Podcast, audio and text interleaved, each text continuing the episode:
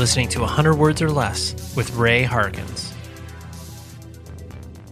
What's up, team? Hopefully, you're doing okay. Thank you very much for downloading this episode, for being an advocate for independent music, and caring about not only this particular podcast, but the guests I bring on. Because, uh, you know, it's really cool to be able to talk more in depth about your story, your experiences.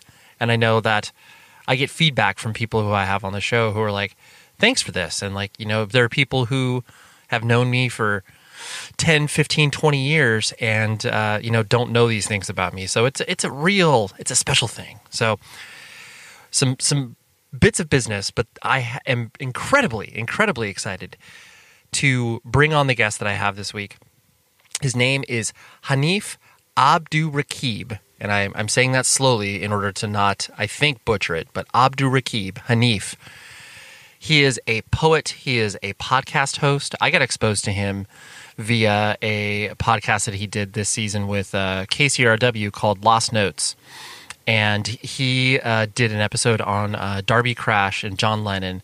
And it's probably one of my favorite podcast episodes of all time, just because it is, you know, it's clearly connected to the punk scene as far as Darby Crash and the Germs, and then uh, how his death you know, it was like a day or two before John Lennon died, and it, you know, it just such a mwah, chef's kiss. So, and Hanif is a uh, punk and hardcore kid, and I uh, understood that reading some other interviews and just noticing the work that he was putting out there. And he's also a music critic. He is a man about words. That's probably the best way to put it.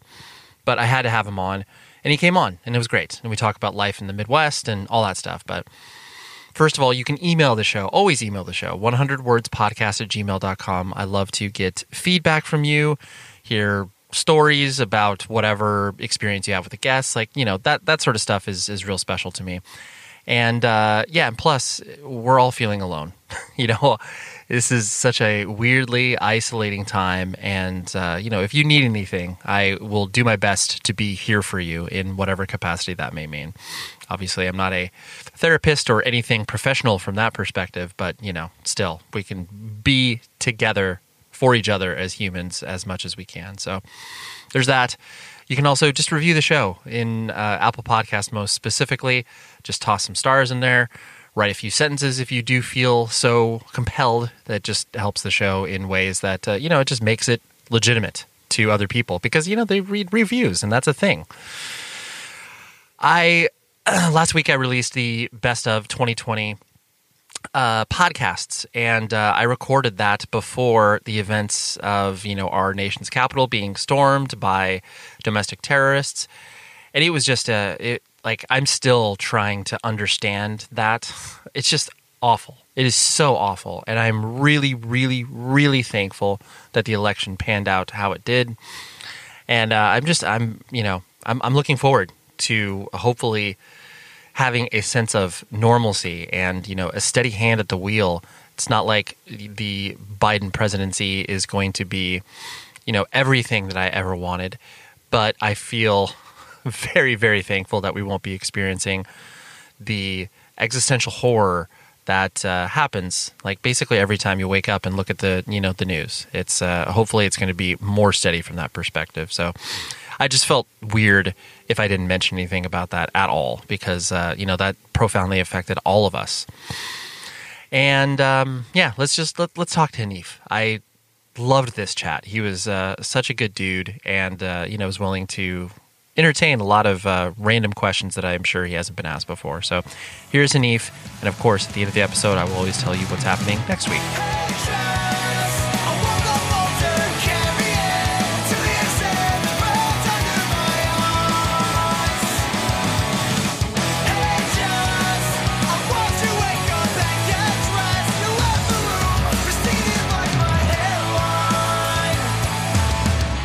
I'll admit, I definitely had a general awareness of you, you know, as far as your writing and poetry was concerned.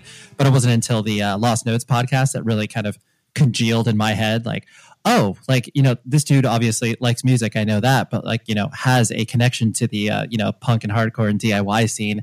And um, I and trust me, this isn't a disparaging term, but like you know, I, I definitely would view you as like a secret punk, where it's like most people have an outside perception of what uh, people like should be, um, not even just from a look perspective, but just kind of like, oh yeah, you know, here's this uh, author and you know poet, and yes, of course he's written about Fall Out Boy, but um, you know, like maybe it doesn't go deeper than that. Um, you know, d- does that kind of resonate with you, where people like obviously assume one thing, and then uh, you know you're kind of like, well. I have these other, you know, I've I've been to a bunch of sweaty rooms with a hundred people before, so um, you know, that's that's who I am.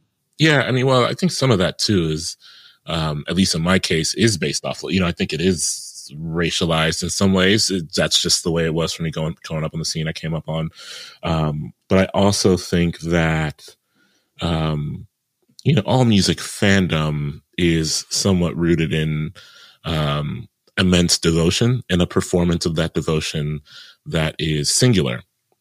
And um, you know, I'm someone who's devoted to a lot of different types of music, and um, you know, there's a lot of different types of music that I consider um, impactful to me and in, in, music that has not only enhanced but sometimes saved my life. And I, I think I owe it to all of those types of music to um, open myself up to not only nostalgic excitement, but the excitement for, um, you know, a future that I where I still love those songs. And so I, I do think that you know my devotion to punk is very real. My devotion to punk and hardcore, but um, you know, it's just as real as my devotion to um, 80s pop music. It's just as the real as my devotion to Philadelphia soul and Memphis soul. Um, and so, you know, I do think sometimes that people are expecting, um, yeah, I, you know, I think we're a culture that operates in um, a reliance on binaries uh, largely to our detriment. And so I, I think people kind of um, imagine that you got to be this one thing or you're not anything. Right. Yeah. It's definitely this or that. Yeah. Yeah. And, I think, you know, I mean, I, I, completely agree with you in regards to, you know, the devotion to, um, you know, music at large and not being, you know, just kind of pigeonholing yourself uh, you know, as far as your own musical taste go.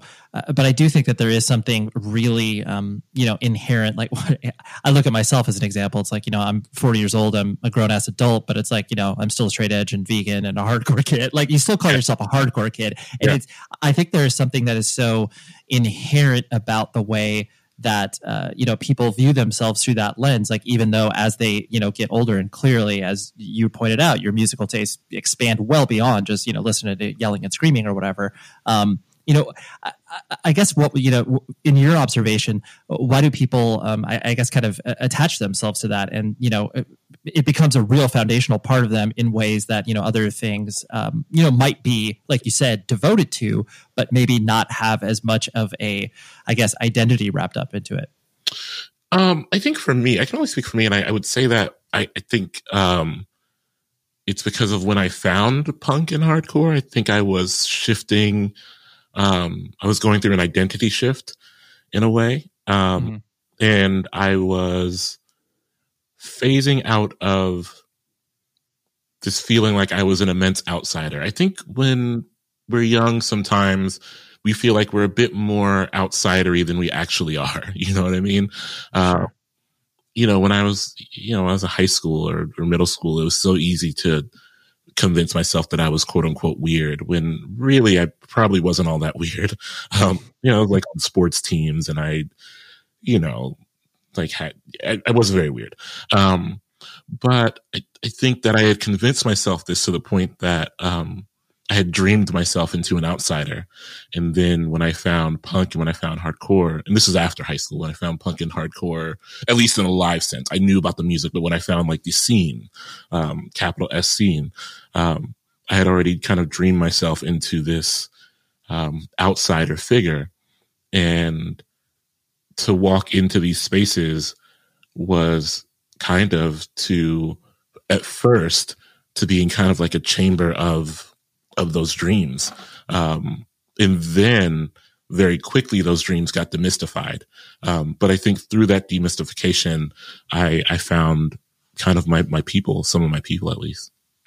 Sure, it definitely. I, I agree with you. The uh, exposure to it and the age in which you come to, um, you know, this this DIY space, because you know, obviously, it's not just limited to you know punk and hardcore, but clearly the idea of just not asking permission and doing something. I think that at the core of it is what's so appealing because you know you have no control over your life at all because you have to go to school and your parents are telling you to do stuff, and you're like, wait a minute, I can like do this and like put on a show. Like this is crazy. Yeah, yeah.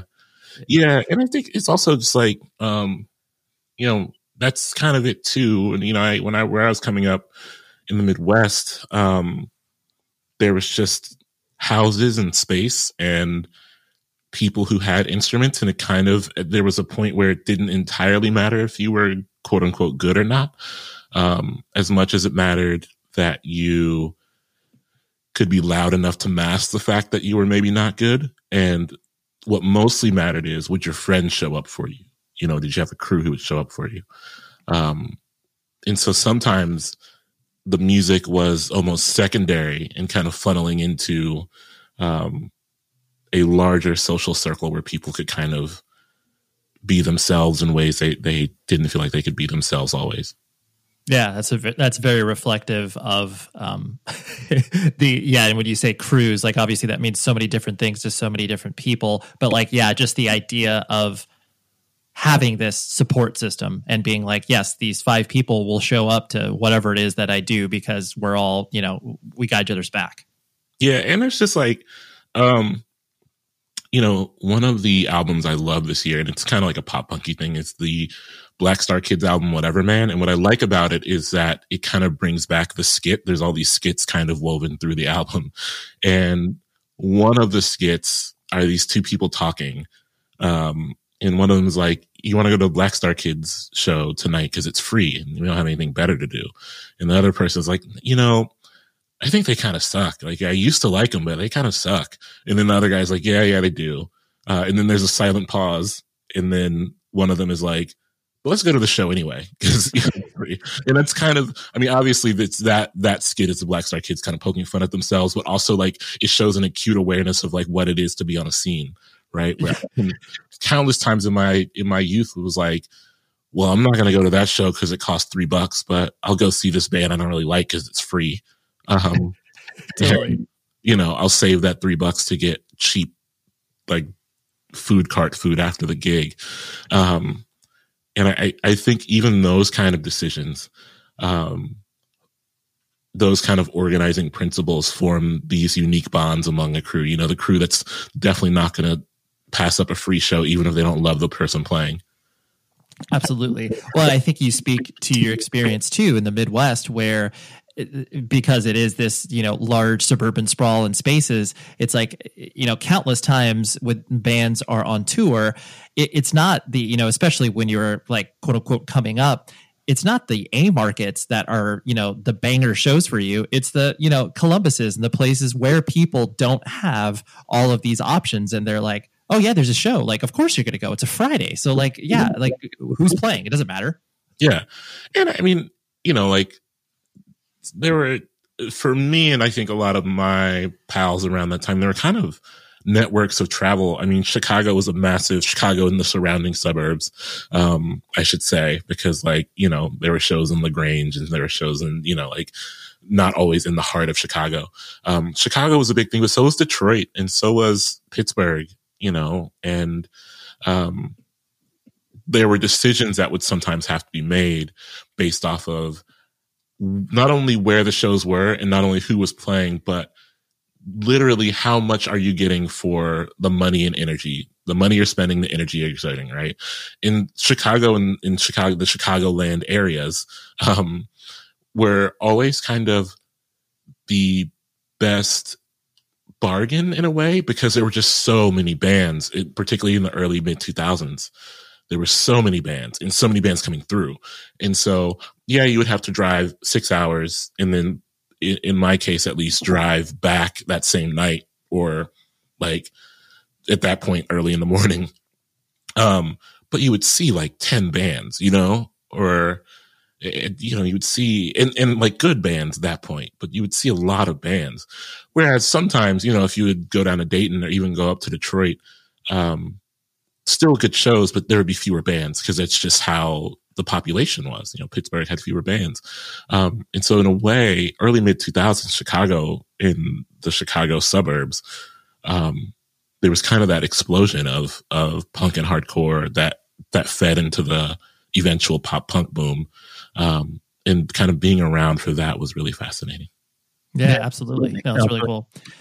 Um, and like you said, kind of, you know, reflecting on your, you know, you growing up in high school and everything like that. Like you said, you, uh, you know, you identified yourself as an outsider. Um, you know, and you, you strike me, um, you know, this is obviously just, uh, you know, playing armchair psychologist on the outside here, but like you strike me as a person who, um, is, uh, you know, friendly, but not like the center of attention where you're coming into the room and being like, oh, okay, here, here, here we go. Like this is this this guy's going to suck all the air out of the room. Um, was, was that kind of reflective of your uh, high school experience as you were, you know, I guess, kind of getting your identity?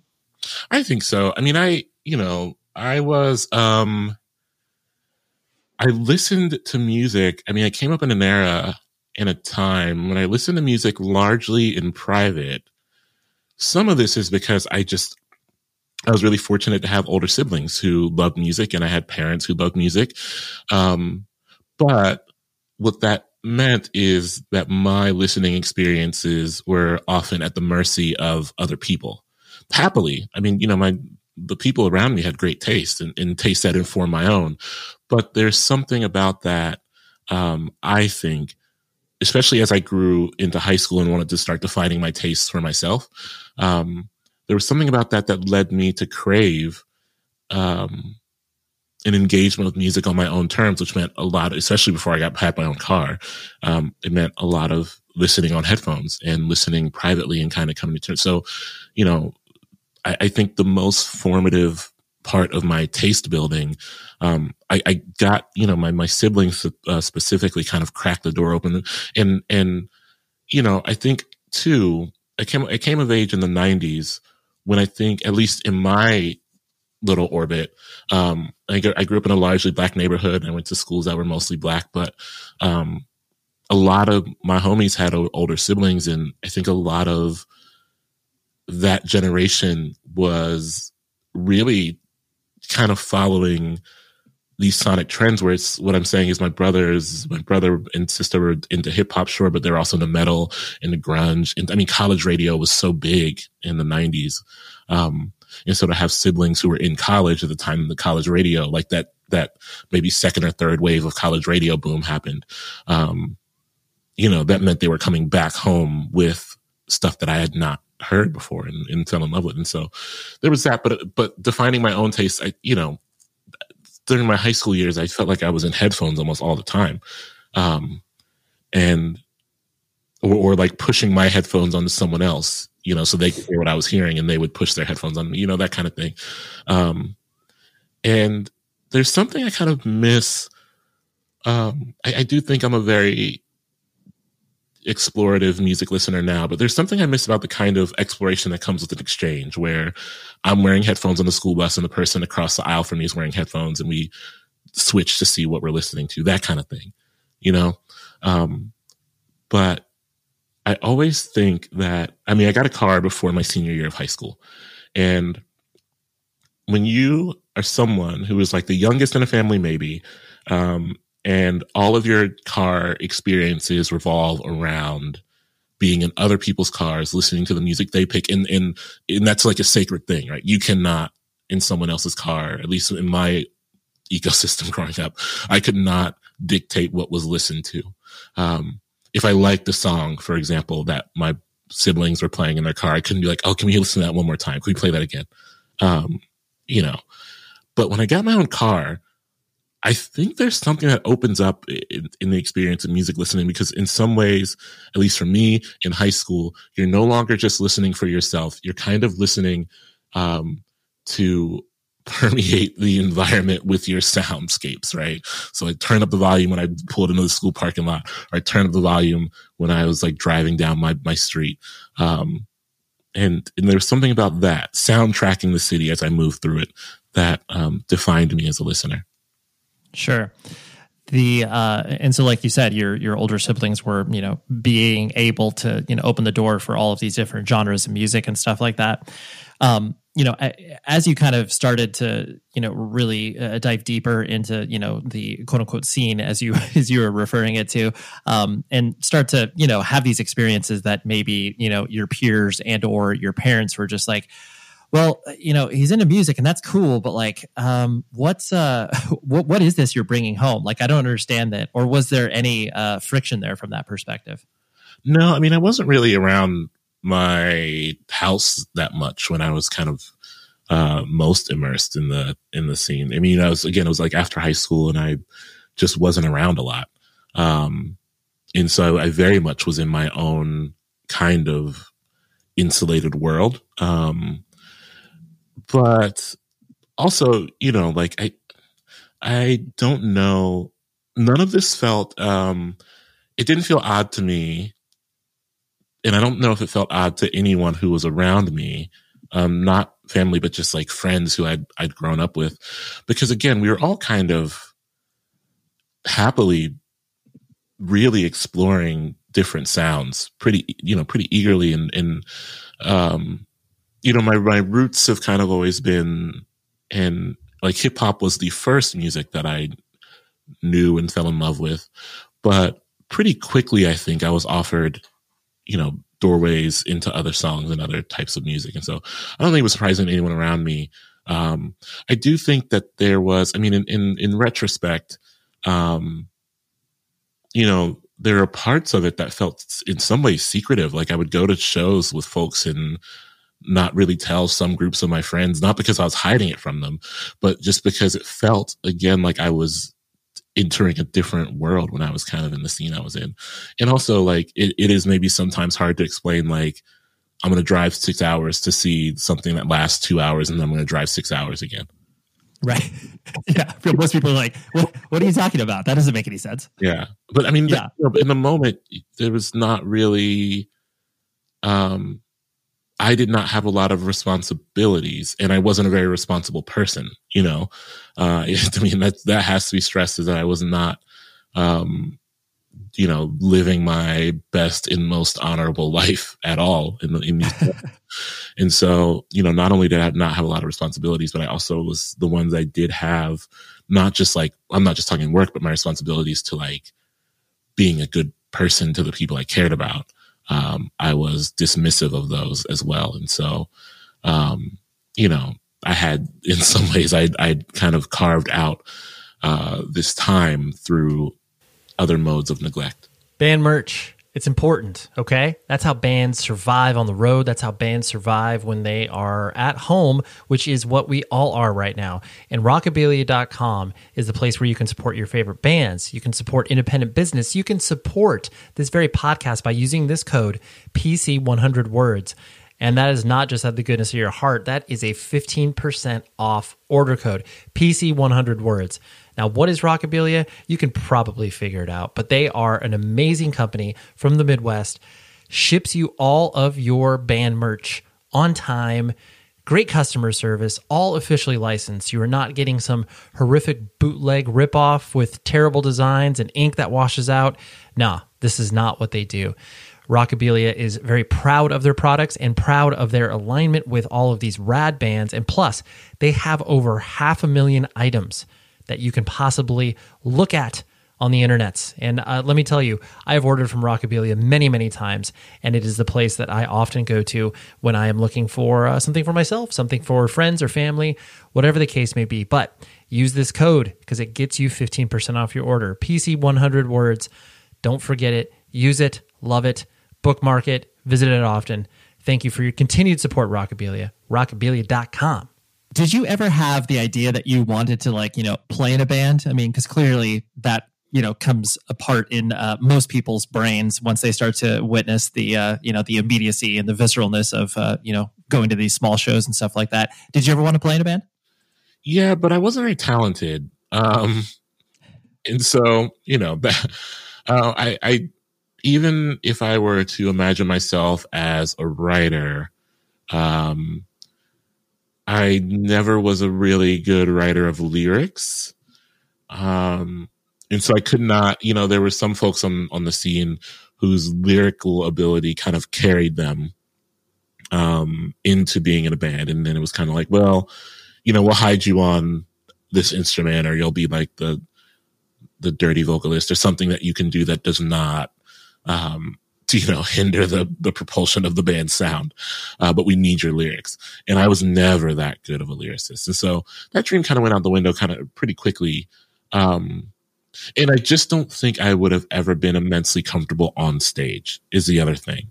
Um, you know, I, I, there are, it, this spans all genres of music, but there are people on stage who, um, not only look cool on stage, but know what to do when they are not the center of attention on stage.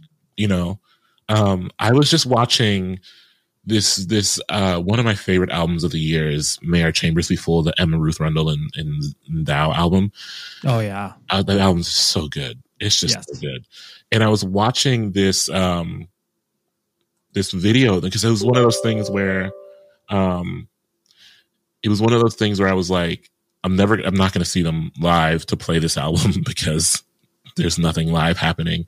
Um, and, but I wanted to see them perform something and I, cause I love watching, uh, Thou and I, you know, they're just great. And uh, what I'm mostly getting at is, is Emma is one of those people who, um, on stage, she's just so good at, like when she is active, she's very good, but when she's inactive, she's even better. She like knows what to do with herself on stage. And I mean, across musical spectrums, there are people who are great at that, but that she comes to mind because I was just watching this performance. And I think I would fail on that part. I would fail on knowing what to do in moments of inactivity. Um, no, I, I, appreciate the articulation because I, I, think that uh, I mean most people like don't have that conscious thought at all. Like being, you know, like you don't think you're going to be bad at something, like you just do it, you know. Yeah. Uh, and so the fact that you had the wherewithal, or you know, you, you maybe were inside your head so much, you were like, "Oh, dude, I, I won't be able to like blend in at all if I do, if I do this." No, and you have to like, um, I think there's some level of trust that there's where there's like a chain of engagement or your engagement is impacting other people's engagement. I mean, another thing I watched recently was um, Springsteen's Hammersmith Odeon concert uh, from seven, you know, like 75. And the E Street band at that point was just kind of young and they were, they still sounded good. They're, they were tight and all that, but they were also kind of just like cartoonish in a way. They were all wearing these suits and hats and it just like kind of silly, but all of them knew how to engage with each other in moments of inactivity. And that's the thing too, um, where it's like, you know, if, if one of them was just playing guitar and, and standing very still, someone would maybe run over to that person and nudge them or, or mess around with them a little bit to get them kind of moving. Um, and, and that is also something I would not think about doing on stage ever. So, you know, being in a band, yeah. this is not going to be the move. sure, sure. No, understood. Well, then how do you feel? Um, do you feel, I guess, comfortable when you do, you know, your readings and, you know, eh, what could ostensibly be compared to as a live performance from a, you know, author perspective? Uh, do you feel comfortable in that? No, I mean, well, I do them, you know, but I, right. I, at this point though, I, yeah, at this point, I've just done so many and I know the movements of the things I'm reading and I know um, you know, also I don't need to, I, I rarely need to play off of anyone else, right? Um, essentially I'm kind of just a solo act who in between pieces that I read has to be at least somewhat engaging or at least has to attempt some level of charm, which I don't have because I'm not very charming. Um, and that feels easier to me. If I'm the only person on a stage and people are expecting a very specific thing that I know I can deliver. Um, and there's not much, you know, the margin for error is a little different. There's not much that can go immensely wrong during a reading. Uh, and so, yeah, I, I'm, I, I'm, am I comfortable with it? No, but I've gotten very much used to it. Right. Yeah. It, it becomes, uh, it, this is not diminishing the experience of it, but, but it becomes rote because you, like you said, you know the variance in like good and bad readings. You're like, right. okay, yeah, it's within this pocket as opposed to, oh, we just like, you know, completely fall apart and can't finish our song or whatever. Yeah. Yeah. um, and so uh, the I, am curious, like like you said, you know, once you kind of started to really become aware of the quote unquote scene, as it were, um, what, what, were the bands that you were kind of like gravitating to uh, the the most? That was like you know really resonant with you. Like I know, you know, I mean, I, I know you love the Wonder Years. Like that's a you know, a, a, from what I can tell, a big band for you. What were some of the other bands, kind of you know, in that ecosystem? Uh, doesn't even have to be sonically uh, that were really inspiring as you started to see like, oh wow, this is really special here. Oh yeah, I mean, the Wonder Years came later. Um, okay. Very big band, but they, they came later because, I mean, they, they started later. Um, but I think all the time about the Illinois bands or bands that played a lot in Illinois. I mean, like, obviously I've written about the early days of Fall Out Boy, but, you know, from that was like Killing Tree and Arma Angelus. Race Traitor was, uh, Race Huge. Trader was fascinating yeah. for me because it, I mean, uh, logic, even back then, I knew that Race Traitor was not exactly performing their brand of their brand of performance was not supposed to antagonize me right? As like someone who was often one of the few black people in the room. Yep. Um, they were not aiming to kind of um you know get under my skin. And so that allowed for I feel like not enough people talk about Race Traitor as like actually a good band, like a very good band.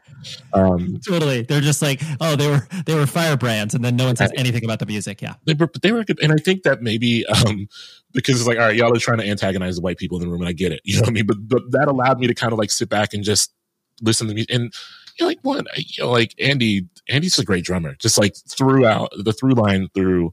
Um, his any band that he's contributed to, just great drumming.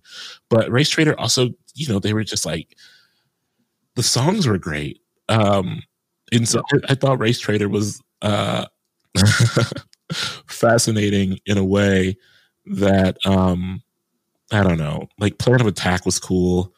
Um I saw Plan of Attack a bunch for some reason. that's that's all, dude. I I could definitely tell you I have not thought about Plan of Attack until you just mentioned it. It's like, oh wow, that just brought me back. Because I, I, I, feel like there was a stretch where they just played everywhere all the time. Yeah. Um, like I think that's another thing too, is because like I was I was kind of going to shows in the same kind of bubble. Um, you would just see the same kind of bands. Um, but I remember Plan of Attack. A Death for Every Sin was also kind of big. Yeah. Um, you know, the band, and they weren't like super hardcore punk, but a band I thought about um, that played these these shows early on. You know, was Pretty Girls Make Graves. Um, I thought about them a few weeks ago because they were kind of again they weren't like they would play on these bills with with heavier bands, but they weren't necessarily heavily heavy themselves. And I think they just kind of rolled in the circle of, of this and they were they were from so far away you know they're from like the pacific northwest. Um and so anytime they came to the midwest that's those are just the bills they could get on you know? Um but seeing pretty girls make graves for the first couple times was just so stunning to me. Um yeah. You remember that's the band awesome. you remember the band seventh grade underdog? No. Educate me. Um well i don't remember much about I don't remember if they were good or not. Um, but I remember their shows being cool. But I think I maybe only saw them once. I mean, they broke up. They broke up after like two years, maybe. Okay. And so I, I think um, if you saw them, you kind of just like um, you caught them on the ascent, and the ascent wasn't very high uh, it was like a medium level ascent and then a very quick dissolution. But they were so exciting to watch, and they were often at the bottom. They were like a mid bottom of the bill band, and okay. so you know they would often play early. And they I remember being them being one of those bands where it's like if they were on the bill, I would make a concerted effort to get to the spot. To see, you know, they would always play first or second, so they would play to like 20 people, but I was always one of the 20 people. Um, because they played the shows with a confidence and excitement like they were playing to 200 people. And, and back then, I feel like that was always hard to get those early bands to do that because, you know, like on these shows with more than like five or six bands, you know, the the first two bands, those are the bands people go outside and smoke during, you know. Uh, yep. But but seventh grade underdog was was a band that played always like they were playing to sold out arenas. Right, right. No, that's cool. I appreciate you mentioning that because yeah, every other band I was like, oh yeah, I'm, I'm, on board with, and I'm like, oh no, I I have not heard of that band. So, um, the I'm gonna guess the I, for the life path that you were on in regards to like you know career and ambitions from that perspective was not um, you know kind of where you are now, um, or maybe it was. No. Did you have okay? did did you have an idea of like you know what you wanted to quote unquote be when you grew up?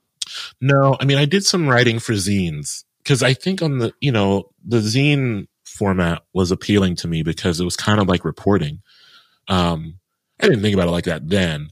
The thing about zines too is depending on the scene you're on, um, everyone loves a zine, but no one really wants to contribute to it, you know? Um, you know, no one wants to like write for it or whatever. Um, right. But I, I liked it. I liked that this idea that I was reporting from the front lines of a scene I cared about. Um, but other than that, you know, I, I didn't, um, I didn't think of myself as a writer, even as I was, even as I was writing. Um, and because I wasn't writing a, lot and like no one was reading what I was writing, I mostly thought of it as an act of service. Um, again, like reporting on from uh, reporting on the happenings of, of, of a place I loved and of people I I I loved being around. Um, but I mean, much like again, I was I was pretty disaffected, like floating from one mess to another, um, and you know, not until I would even say like three to five years ago, maybe. Um, and this is like I'm a grown grown adult now. Um right. but still you know like i i feel like um in some ways i was still living out this idea of a of a carefree youth even as i aged beyond carefree youthfulness. Right right. Well I, I really am glad you articulated that the documentation of it because i think that you know when people are really transfixed by you know the whole DIY scene and aspect of it, you just try to figure out a way for you to be involved, whether that is playing in a band, whether that is taking pictures, whether it is writing a zine, whatever it is. Like you feel this innate uh, idea that you want to be creative towards it, and I think that's a really important part of what you know you were doing not only in your music journalism where you're trying to place stuff in context and then uh, through your own personal lens, but I, I think that a lot of that is really stemmed out of you know just that idea that like yeah i want to report on this you know local scene or whatever. Not saying that was exactly what you did but you know that it, it, it comes from that sort of that general idea. Yeah and i think i mean like you know some of really what my dream was was being a photographer. I say this with no actual photographic with a i have no ability to be a photographer. I have no skill taking pictures but um you know, some of my favorite work to this day. I mean, in my home, I have, you know, work from, from scene photographers and hard people who photograph hardcore shows. And, um, I just think that work is when done well, sometimes even when not done that well, it's just so stunning because you're capturing people. Um, I think in this genre more than any other genre, you're capturing people in the throes of sometimes um, emotional, but sometimes very physical excitement and ecstasy where it's like people are airborne or people are being, you know, in mid, you know, like in grasping for the stage, that kind of thing. Um, and I don't have, again, like I can't take pictures for shit. And so like, I don't really, you know, I'm not, I'm not the person who's going to be a photographer, but that's what I wanted, I think, because I, I, I'm someone who's always observed the show. I mean, truly, what's happening on the stage, I believe, is innately connected to what's happening in on the faces within the bodies uh, of the people consuming the show in real time. And i'm a real observer of that. There's something interesting to me about watching many different people react to music at one time you know? Um and so for almost my whole life the way i've taken in shows is as a watcher and getting to see people really in the throes of excitement um, and wanting to capture that, wanting to find like a stillness to capture that with. Yeah, no, it's beautiful. It's uh, it's poetic. yeah. yeah. but I, I think it, it it really does you know, and I, I, try not to like wax romantic too much about the idea of, you know, if a person hasn't experienced, you know, what you and I have in, in small, sweaty rooms, that they can't have the same visceral experience at like, you know, a pop concert because you can. It, oh, it's yeah. just obviously a completely different context. Um, but there is there, especially the, uh, you know, like I said, the, the DIY thing is what really resonates with me the most that it's like and I, I think this is very reflective of uh, you know the, the piece that you did on in pitchfork about you know being black in a mostly white scene and it really resonated with me personally because I think it, you know, it, it, can really make people obviously reflect on their own personal experience with their own, you know, DIY scene, whatever that may mean. But the the idea that really permeated, like I said, is the DIY nature of it. But then taking those ideas that you learn in those small, sweaty rooms, because you know, I mean, some of the bands that you mentioned, like you know, Killing Tree and Arma Angelus and all that, like they were fiercely political. I mean, Race Traitor is a prime example. Yep. But taking those ideas and applying them to the outside world, I think that's what really kind of separates the two, you know, musical genres as it as it were. Yeah, and I, I mean, I think too.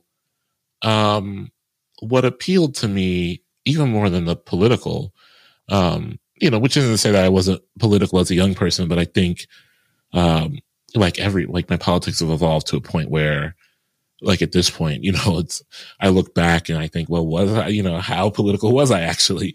Um, but there was also the thing with DIY is for me or was this understanding that and I didn't again, I didn't have aspirations of being on stage, but to see people on stage who I would also like see in house at my friends' houses, who I'd also just see, you know, like there's no, uh, there's no real hierarchy.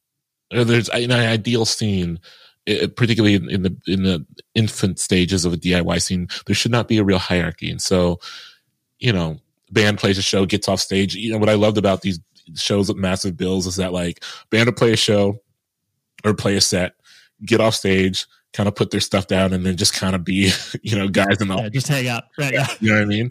Um, there's no like backstage. There's no separation between. They are the audience. They are both audience and participants. Um, and that to me felt always felt um, really cool. Right. No barriers. Yeah. Yeah. No, I, I like that because I do think that I'm sure you experience this in your line of work and the way that people um, you know respect your art. And obviously that's flattering but then i'm sure as the same thing that happens with bands where there's this idea of you know putting a person or uh, you know a band up on a pedestal and being like oh my gosh like you know they're untouchable. But then you know it's just like no they're just dum dums that picked up a guitar. Like they're the same person as me or whatever. It's like i've just been able to you know figure like figure this out. Do you um you know, do people come at you like that, being like, "Oh my gosh, like Hanif, like the, you know, he's a he's a very intelligent person and he's a, he's a poet." Like, I, I don't know, man. I don't know if I can have interactions with them, or is it pretty, um, I guess, diffused because of you know, you are who you are. I try to diffuse it in part. You know, I just again like attempting to demystify all this because I and I think it's by virtue of how I came up and the scenes I came up came up on, and also I think in, in some ways just because of how I think about myself. Um, as someone who is eternally curious and also just someone who's very eager to interact with people. Um, I got into writing about music because I felt I knew I was not alone in feeling the way I felt in the way that music made me feel. Right. I knew I wasn't alone in that, but I didn't always have avenues to discuss that, or I didn't always have people who were eager to hear about that, which, you know, through no indictment of on, on them. Like I sometimes I want to hear myself ramble about the the way I ramble about music. Um, but I, I think I got into writing about music just seeking connection and knowing that there would be someone who would kind of reach back towards me. And I obviously not on the scale that it's at now. I did not expect for my life and quote unquote career to kind of be what it is now. But I, I think it really, um, I hope that I have and will continue to do a good job of demystifying the bullshit around kind of like um, this hierarchy between a person's creations or a person who creates things and then the people who consume that. Because i um you know i i enjoy talking to people about music and i don't really care. You know i if you are a fellow writer or if you're just a person who listens to songs while you clean your house in or if you're a person who has on headphones while you're at a day job you don't love like i i'm interested i'm invested in these conversations because all of them for me, I'm still the seeker. I'm still someone who is seeking music and I can't seek music alone because there's so much of it all the time. There's so much music all of the time. And I think one large detriment, if I were to kind of sit in my isolation and separate myself from people who love music is that I just I miss out on music. I mean, let alone the conversations that excite me and the curiosities that get enlivened through these conversations. I would just plainly miss out on music because I don't know where every I don't know where all the music is. you know, like I I do have my routes where I find new music and all that. Um, but I I rely on hearing from people and talking to people about music and also talking to people about music makes me feel personally less alone and less isolated and less like I am experiencing um, the world on my own. And I know that I can write about something and say, this made me feel this way. And someone will be like, yo, that made me feel that way too. And, and I in that that is propulsive for me. Um, you know, and, and so I I hope that I continue to do a good job of kind of demystifying this whole thing of um the the artist and this this hierarchy of the artist and the people because I think that my art is inextricably linked to the people and always has been and I came up on a scene where that was the case and um and I, that's the through line for you. Yeah. Yeah, that's it. Yeah, no, I totally get that. Um, two last things I want to hit on was the um, do, do you compare and contrast uh, of the you know the work of a writer? I mean because now you know you've you've published uh, you know a variety of different pieces not only from a sort of freelance perspective but then you know publishing books and you know collections of your uh, writings and poetry and stuff like that um, and then kind of the idea of you know what a band does when they put out their first LP. You know the joke that you have your entire life to write your first record, but then you've got 18 months to write your second record. You know, which yeah. like so do does that? Uh, I guess do you kind of like reflect and compare and contrast? That it's like oh yeah, like that's kind of similar, or it's like well yeah, it's a little similar, but it's you know very different in these other other ways. I think it's you know I, I feel like um I have been fortunate in part because I write across two different genres. And so, um, and I think one of them specifically, poetry, um, almost demands a type of growth. You know, like the poets I love most have never written the same book twice. Um, whereas sometimes I think when it comes to albums, it can be detrimental if you don't make something at least similar to your your last effort if you depart too far um it can be a bit detrimental. Not to me i appreciate experimentation but i um but i think in poems you know it's it, you know my second book of poems was not at all like my first book of poems. And um for me i came to poems late. I came you know i started writing poems in like 2011 2012 um which was late for a lot of my peers. And so I, I was also operating on a learning curve as I was immersing myself in the work.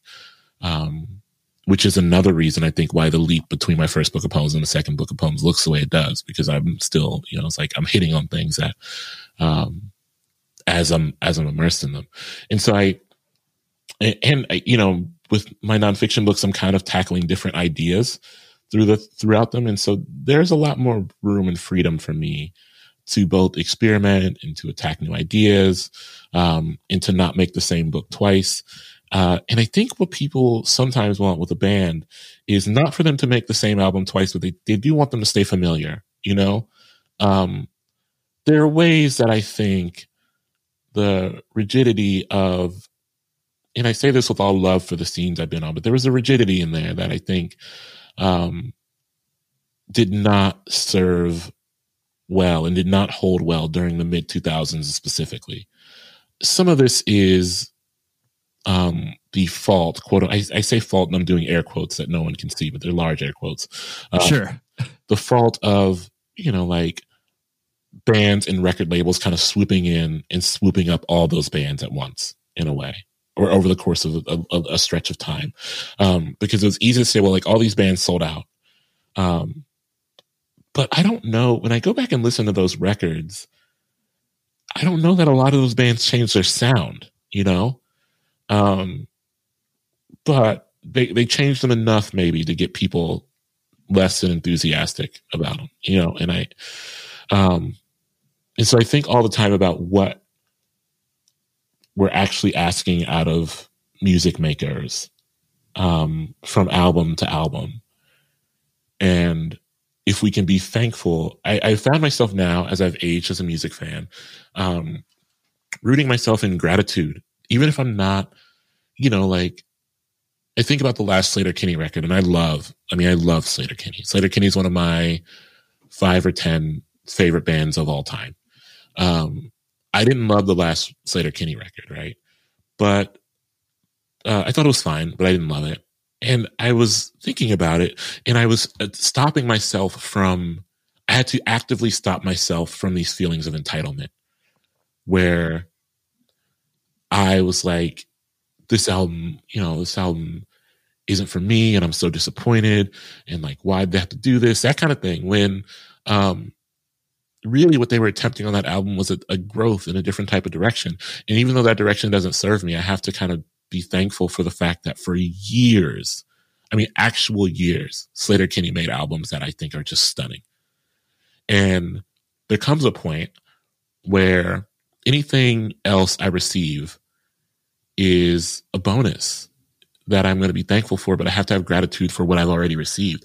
Anything, listen, anything Sleater-Kinney made after the Woods that I love is just like a bonus on top of that incredible run of albums that I that has sustained me and will sustain me for years and years and years. Yeah, totally. It's it's gravy. It's like when you're talking about, um, you know, even if you're looking at a band that has, you know, significantly less output, you can still be like, hey, even though this band put out two records, their second one wasn't that good, but their first one, like, let's talk about that for days. Yeah. it's like, yeah, like be, it's a very good point. You need to be thankful for what has existed rather than like what has become, because, you know, at the end of the day, like, no one knows you anything, especially the bands, the artists. Yeah, absolutely. yeah. yeah. Um, and this is forgive me this is like a, like the most basic question but the uh, you know the publishing world uh, that's to me that's always been really uh, opaque in regards to you know does it function the same way as like you know the music industry or the entertainment industry where uh, you know from a business perspective um, in regards to like hey we'll give you you know an advance and then you go away and you do the thing and then you come back and then whatever money is recouped and like you know that whole process um, you know I, I don't need like a you know an explainer from that but but the idea of like business and art and commerce like you know because i mean bands go through the same thing. Once they start to be like hey we just made a thousand dollars off our merch like you know like not only yeah. can we go to denny's after the show but like what does that mean for us?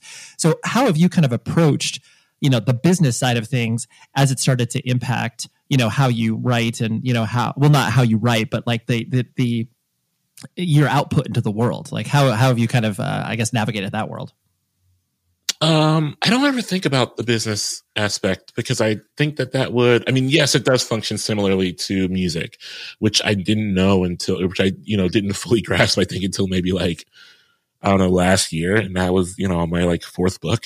Um, but it does function similarly to music in terms of that um, that exchange of like, here's an advance, here's the thing you have to earn out. If you earn this out, there's a better chance that you will get a higher advance next time. These kind of things. Um, but I can't think about, I just can't. I, you know, it would be, um, it would put me in, in a position where I would kind of be frozen. Um, and I think making decisions that don't serve the work. Granted, um, you know, I also think that I am now like four books in and um and I've been fortunate to have those books be well received. And so there's a comfort that comes with that, that, you know, it's a privilege to not be able to, or not, to not need to think about the business in the same way.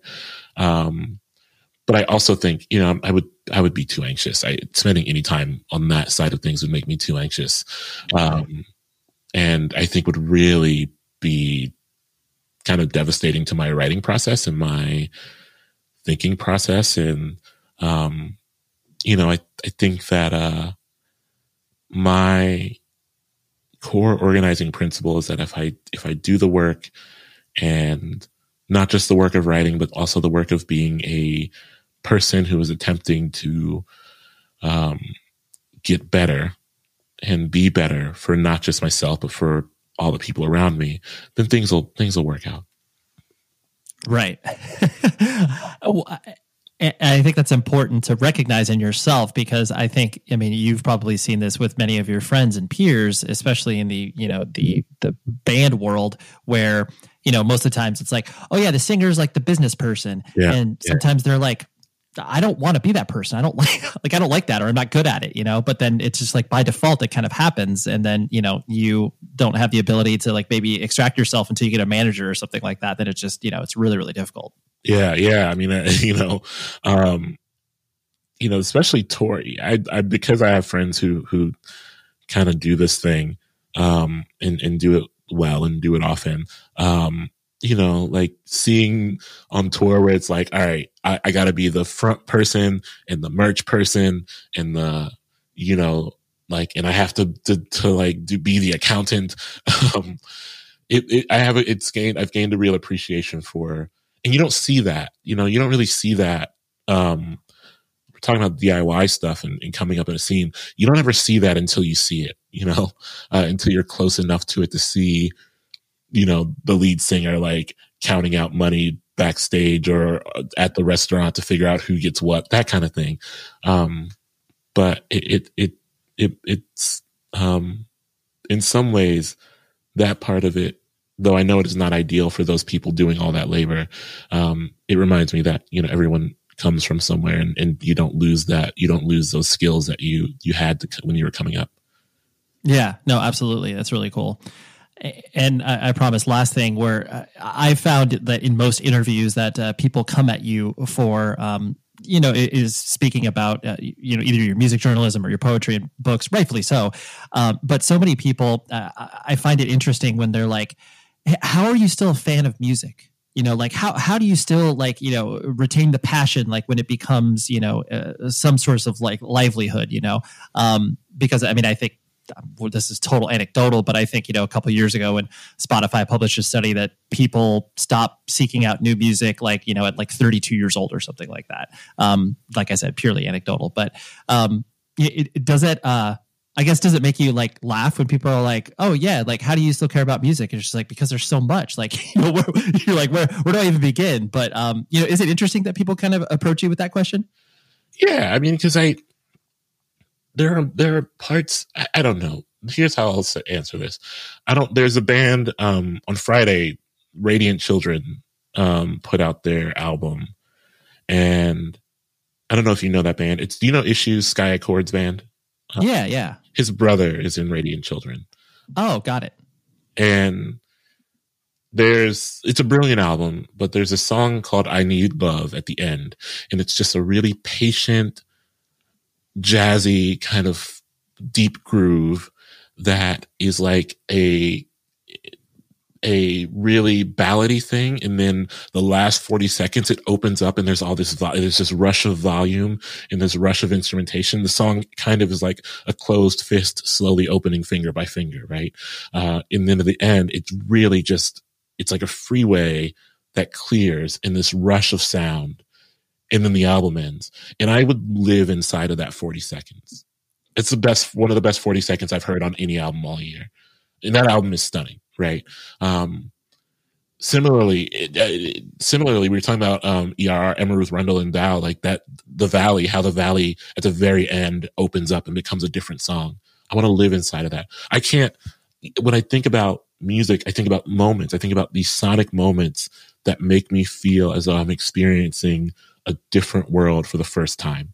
And I don't want to trade that in. I don't want um, that to feel old ever. And I want to keep seeking out these songs and keeping out, keep seeking out these sounds and keep seeking out these excitements. And um, that's why I still love music. I, I, I mean, I know that's a very plain reason. Um, Wow. but I mean, I think that is the reason. I still love music because I love music. you know, like I, I am still, I'm still um, emotionally excited by what people can do with sound that I have not experienced yet, and I still Yeah. know that there's so much more to experience. and I, I love that the the notion of like living inside of it because like when you uh, describe it like that people automatically think of like you know 10 songs where it's just like oh yeah like that part like i just want to like live in that part. And I, I agree with you. And i think it's you know it's a bummer when people uh, lose that thought or lose that you know in the midst of our crazy lives. It's just like well remember how you felt about that one song at that one part? Like there's still stuff out there. You just have to you know not work hard at it but work just a little bit at it. Well, you'll yeah. find some. Yeah, thank you so much for hanging out dude. I really appreciate this it was a real pleasure. Thanks for having me. Thank you very much, Hanif, for coming on the show. I had to go through a formal press process to get him on the show. So uh, thank you very much for, you know, making that process easy and agreeing to do this. so uh, yeah, next week is a great chat, a great chat with Bryan Funck from the band Thou. I became obsessed with Vow, Thou, Vow. What am I talking about? Thou, this past year. I've always been aware of the band and enjoyed what they have done, but it wasn't until, frankly, their uh, Nirvana covers compilation, because they've done a ton of Nirvana covers, where I just, it, it unlocked something in my brain with this band. And uh, I had to have Bryan on the show. So we did it. We actually had to record the episode twice because, for whatever reason, his side of the audio dropped out and uh, it just did not save the recording. And that's, a, that's an unfortunate thing. But that's what we got next week. So until then, please be safe, everybody.